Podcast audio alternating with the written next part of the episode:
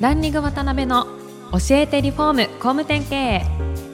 この番組はリフォーム工務店業界に特化した経営コンサルティング事業を手掛ける株式会社ランリングの代表渡辺翔一が住宅業界の経営者や幹部の方を毎回ゲストにお招きし業界のさまざまなことについてお聞きしていく番組です。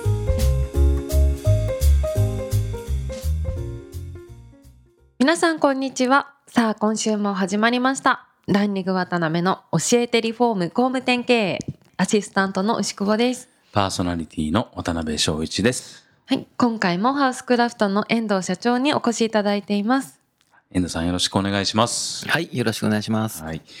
まあ前回独立されてから遠隔であったりとかですね、その家庭家庭でいろんなこう出来事があったみたいなことをお話をいただいたんですが、まあ、今回は視聴していただいている工務店さんであったりとか、リフォーム会社さんが参考にしていただけそうなところを中心にですね、進めていけたらなと思ってます。はい。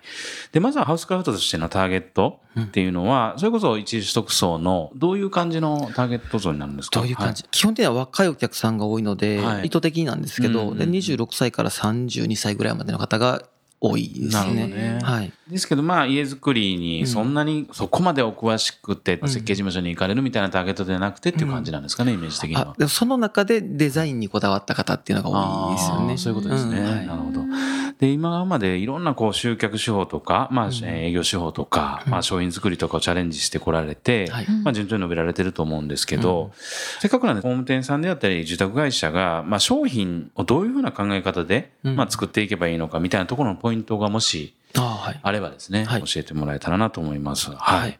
商品ってよく3つの要素があるよっていう話をさせてもらってるんですけど、はい一番最初に見た目見た目なんですね。はいで、2番目に性能ですね。で、3番目に価格だって話をよくさせてもらってて、で、見た目っていうのはその、それはもう良いか悪いかってしかないですよね。ど。はい。で、それこそ金額が安いからって言って、ダサくていいっていう住宅はもうすでにないですよね。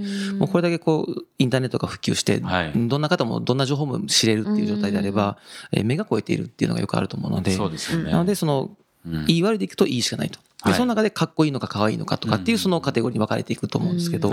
で、性能っていうのはその住環境だったりとかうん構造っていうのに分かれますよって話で、で住環境って何かって言ったら断熱とか気密とか換気とか素材とかっていう、うんそれは空気環境だったりとか温熱環境だったり、で、その中で使用選択をしていくわけじゃないですかうん。うんうんで、あとはもう構造っていうと、はい。その構造の中には、まあ、構造材だったりとか、はい。工法だったりとかいろいろあると思うんですけど、それは耐震だったりとかですね、うん精神だったりとか採用するかしないかとか、はい。構造計算するのかしないかとか、樹脂は何を使うのっていう話だったりとか、そんなことがいくつかこう出てくる中で、はい。で、例えばその、ほとんどの会社さんがそうなんですけど、はい。大体決めてるっていう、なんと、なんとなく決めてるっていう感じが結構あって、これがいいって聞いたからこれですとかで、よくその、レガシーの活動の中で、個別でその、コムネさんに行くと、うんこれなんで使ってるんですかって話になると、答えがあんまりないんですよね、明確な。根拠がないね。そうです、そうです。で、うん前からですとか、これ安いからなんですよとかっていう話が結構多かったりする中、はい。そこに本当の商品としての力があんのかっていう話になってくるので、で、僕がよくお伝えさせてもらってるのは、そこを選択した選択理由が明確で、そこに正義がなかったら商品に力はつかないんだよって話をしているんですよね。なるほど。うん。で、それがちゃんと理念に沿っているかどうか。では、うん提供したいものっていうのが一体何で、うん、それをその解決するために必要な要素は全部揃ってないと、要は提供するに至らないですよね。なるほど。うん。だから自信を持って提供するには商品に力が必要で、うんその力をつけるためにはそういう要素が全部叶ってなかったら無理だって話をよくするんです。なるほどうね。ん。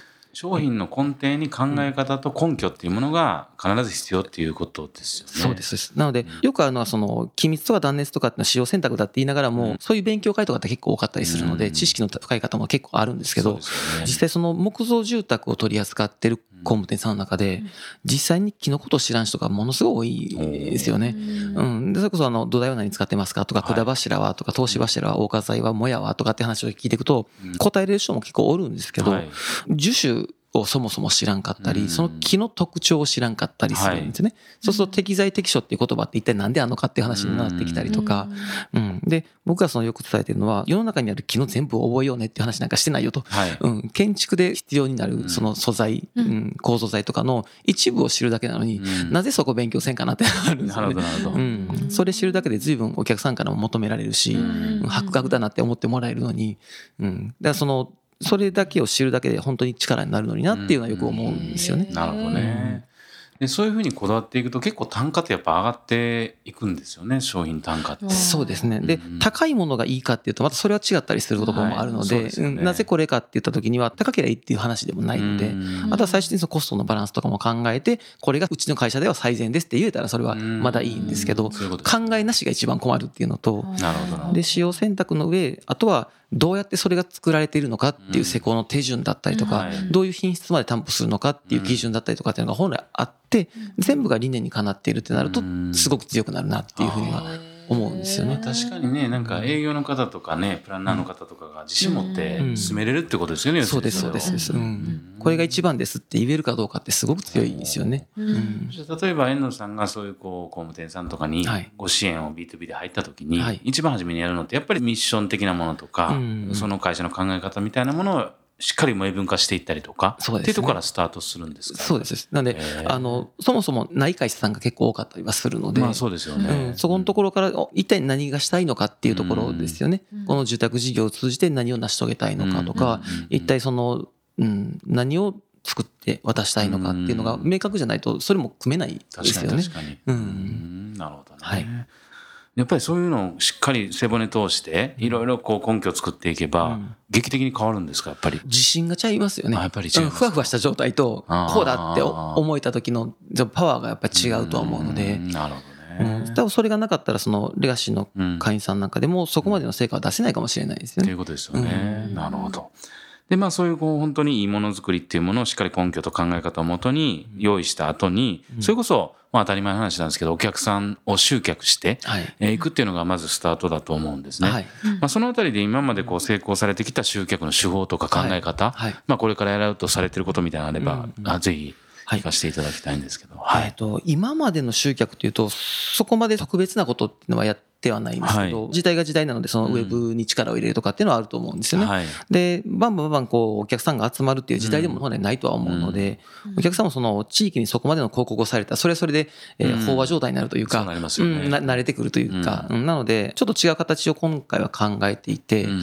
で、よくその、3ヶ月に1回ぐらいなんですけど、はい年に3回マルシェをするようにしているんですね。今度で5回目になるんですけど、はい1回目のマルシェの時にはい200人規模で集めようって言って400人集まったんですね。で、2回目に計画した段階で400人が700人になり、はい。で、3回目は途中で雨が降っても700人超えて、うんで、4回目で1500人目ですね。。うん、で、その、よくよく考えてみると、僕らもそのチラシを作ったりとか、SNS で拡散したり、はいホームページで掲載したりとかするんですけど、僕らが呼べてるのは1500人のうち多分2、300人やと思うんですよね。はいはいはいはい。でもその自身でってそうでことですね。す。僕らが会社の力として呼べてる、そんなもんで。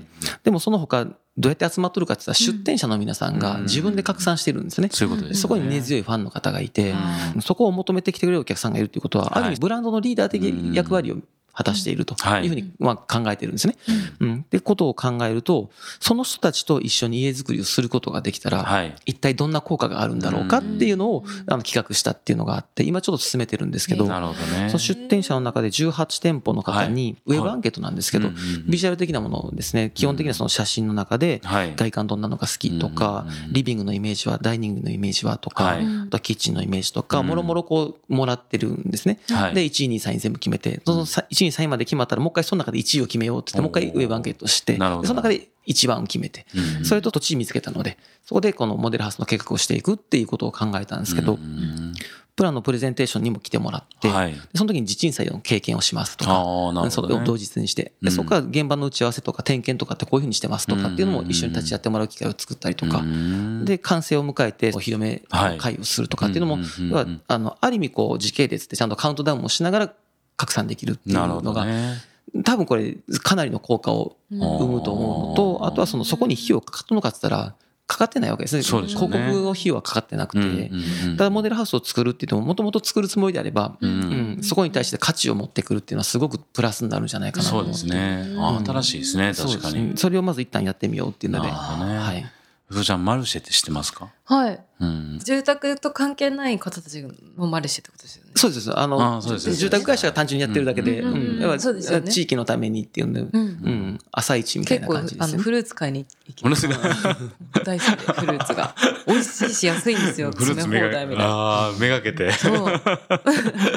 そうそう、そういうの、だけど結構その地方の工務店さんとかでもやってるところは多くなってきてるじゃないですか。そうですね。ですけど、なかなかこう商売につながってないみたいなところが、そうなんですあのもちろんあると思うんですけど、うんそこら辺でうん一番大きな、そこの階段を作るポイントって何なんですかね？えっ、と、基本的にみんなその、マルシェをしました。で、うん会社を知ってもらったらうん OK です。で、認知で終わるじゃないでですか。すよね。ううん。なので、その、そこをどう、こう、えービジネスにしていくかっていうと、やっぱりこう、出口を作らないかんっていうのがあると思うんですね。いで、僕の場合はその、今回出口を考えたってだけなんですけど、なるほど、なるほど。でもその効果って多分すごくあると思うので、うん一度これをうちでチャレンジしてみたものをもっとこう広めていけるんじゃないかなと思っています、今。うんなるほどね。けど最後あの、この10年間経営されてる中で、やっぱり人に関する、まあ採用とかっていう話でもいいですし、教育とかはい、活性化とかうん、ロイヤリティアップとか、まあそのあたりで、人に関する軸で何かこう、遠藤さんがはい。今までの10年間の中で気づかれてきたこととかはい、ポイントって何かありますか？はい。そうですね。はい。そもそも一人からのスタートで今33人だったか4人だったかうんうんうんになってるんですけど、いパートスタッフ合わせても40人超えてるんですよねうん。うんうんで、4月にまた5人新卒者が入ってくるのあでー、なるほどね。そこそこの規模になってきたかなっていうのはあるんですけど、そうですよね。はい。うんなので、よくあるのが、育成や教育やってうん、たくさん言ってる会社ほど僕伸びてないんじゃないかなと思ってて、人が育ってない感じがしてるんですよね。なるほどね。あの、ここまでここまでと蓋してるイメージもちょっとあって、ほうーん、ロードマップもすごい大事なんですけど、はいうん、なんかこう、研修期間がものすごい長い会社とか、はいはいはい。半年間この研修しますよ。ね、会社ありますよね。で、そこを超えることはまずないなっていうのが僕の印象なんですよ。うん。もちろん、基準があるのは全然 OK なんですけど、はいはいはい。うん、高速道路が一車線のようなイメージがちょっと僕の中にはあって、僕はその店舗をいくつかこう作っていく中にも、はい。高速道路が一車線じゃなくて二車線だったらうんうん。前が詰まってないんですよね。はい。うん、なので抜いていけるんですけど、ううんんうん。そういう環境を作るっていう方のが僕にとってはその方がやりがいっていうのが、うん、出るんじゃないかなと思って。なるほどうねん。先輩社員が蓋してしまう場合もあるので、そこを追い越せないっていう環境って多分ストレスになるんですよね。確かに確かに。うん。世の中の熱心に教育されてらっしゃる工はい務店さんとか住宅会社さんもはい。型にはめようとされてるイメージなんですか？ああ、僕はちょっとそういうふうにそういう感じ見えてるところもあって。逆にですけど、ある程度の型とかうん。フレームが枠組みがないとああ。育てていけないと思うんですけど。完全な自由はダメだと思います、ですよね。うん。一番ど、どうなんですか？ゴールを与えてあげるっていうイメージなんですかね？どっちかというと人間的にどうかっていう方のが僕は結構強かったりするので、そういうですね。あとスキルがだからいつまでにどこまでできるようになるといいねっていうのがロードマップの中にあり、うんうんうん。で、最初にここが一人前ですっていう、はい。うん、っていうことに対してどう目指すかって話だと思うので。なるほど、なるほど。うん根本の部分をいかにこう浸透させて教えていけるかっていうことなんですかね、そうです人としての。うん、人間的に素敵であってほしいっていうのがあるので。ーなるほどね、はいうんありがとうございます。ちょっともう少し詳しく聞きたいところではあるんですが、そろそろ。はいはい。はいということでそろそろお時間が来てしまいました次回も遠藤社長にはゲストにおいでいただきます本日はありがとうございましたありがとうございました。ありがとうございました。今回もランリング渡辺の教えてリフォーム工務店経営をお聞きいただきありがとうございました。番組では渡辺や住宅業界の経営者幹部の方へのご質問を募集しています。ウェブサイトランリグにあるお問い合わせフォームよりお申し込みください。お待ちしています。